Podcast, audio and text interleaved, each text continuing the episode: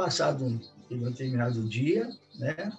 É, uma, uma, pessoa que eu estava em contato, né? Que era uma empresária, ela que estava selecionando esses Papai Noéis.